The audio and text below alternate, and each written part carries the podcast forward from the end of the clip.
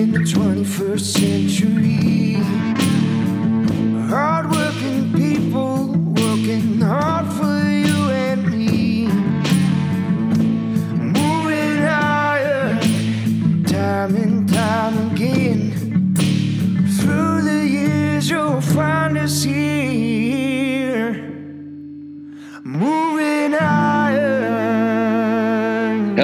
To Moving Iron Podcast Markets with Shawn Hackett. Shawn is with Hackett Financial, and he is out of uh, Boca Raton, Florida. So, uh, Shawn, how you doing this morning, man?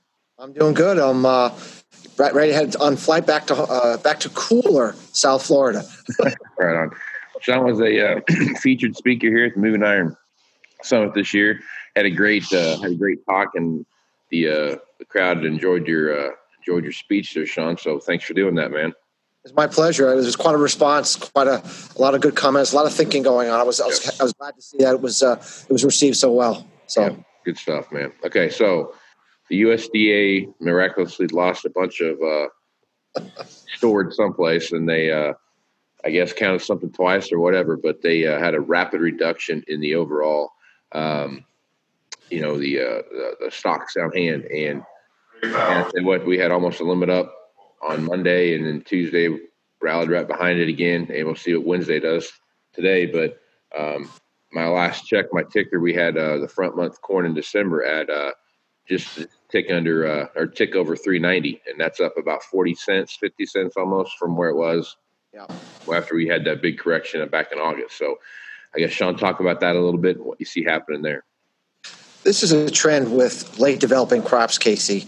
Um, in 2009, when we had a crop that was this late, the crop kept coming down through quarterly grain stocks reductions. Then they reduced the harvested acres. Then they reduced the yield, and they keep whittling it down because they always over overestimate the production for potential in a late developing crop. So this is the first step in the USDA coming back down to reality, and so it probably means that we are you know, we've made the the seasonal low and we're going to be working our way higher depending upon how many more adjustments are made in future reports. And obviously, a lot of rain's been coming in, some heat's been coming in. Uh, it's debatable how many acres will be left in the ground if we have an early start to the winter. This is a lot still to go on, and, and we think that, that the production potential is going to keep coming down. And so it's a good sign that we're we're heading up. Four dollars, Casey, on the front month, probably going to be a little resistance for a little while. I think ultimately, though, we, we, we break through that when we, uh, uh, you know, over time. But it, it's, I think we're heading back up again. Is the bottom line here. Yep.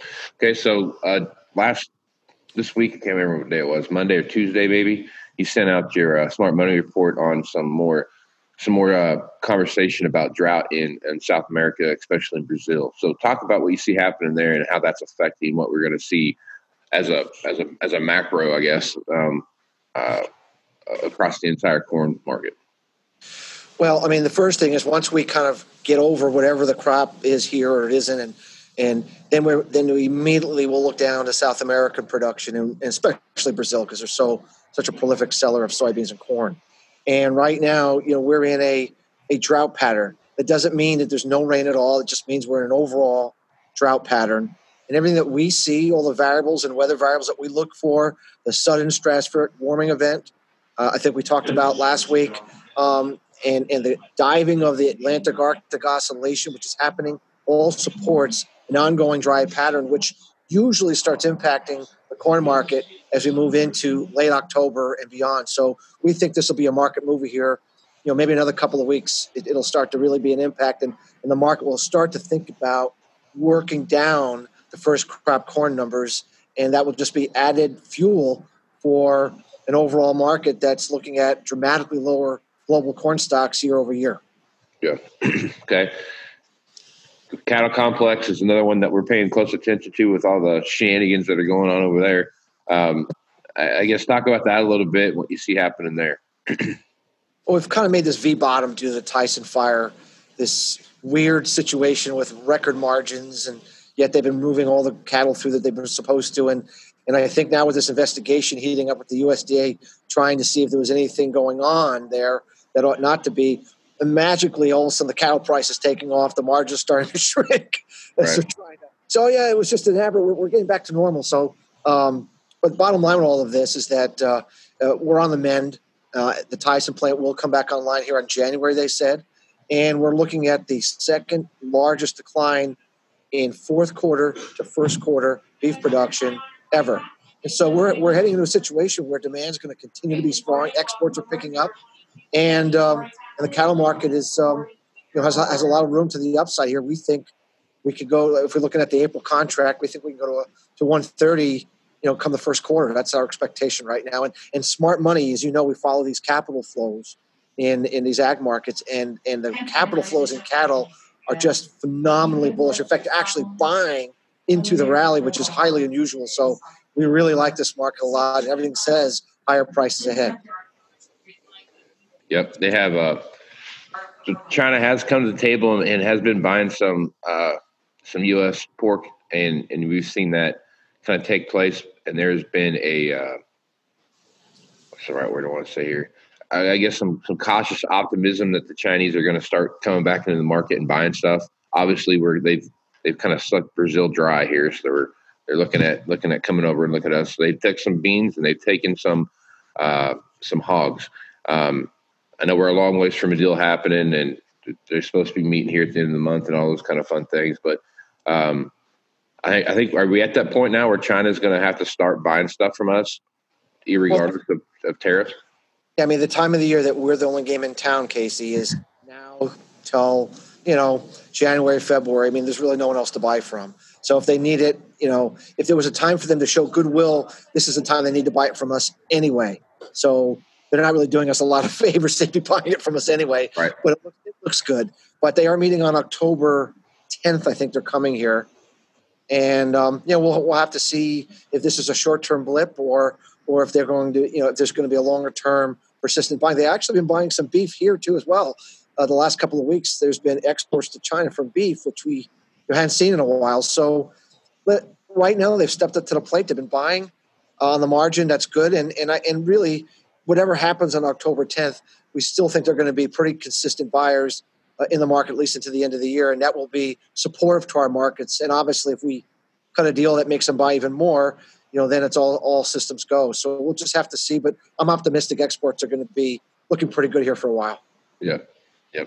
It kind of, I kind of feel with all the stuff going on politically right now, with moving into an election cycle and this whole Ukraine thing and everything else, that there's got to be some. Uh, there could be a deal a deal done sooner than later. I think, um, just from kind of save some political face. I think with with the Trump administration, but, but I'm I'm trying to guess which way the wind's going to blow tomorrow here with, with the guy like that. So it's going to be a it's going to be a trip to see what happens.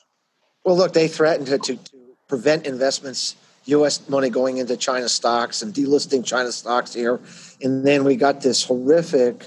The U.S. got this horrific manufacturing uh, report where the ISM was down to I think 47 and change, the lowest reading of manufacturing activity since 2009. You know, that is not what Trump wants to see heading into an election year. So he's going to need to pull some levers here. The Federal Reserve seems to be lowering rates ready to print money, but he needs some kind of a trade deal to help things out and, and, get, and turn the tide because that's not a manufacturing number that if it exists next summer, he's going to get you know, he's going to be high on the list to be elected again. He, he ran on manufacturing is going to boom under my presidency. It can't look next summer right. Yeah, exactly. That's exactly right.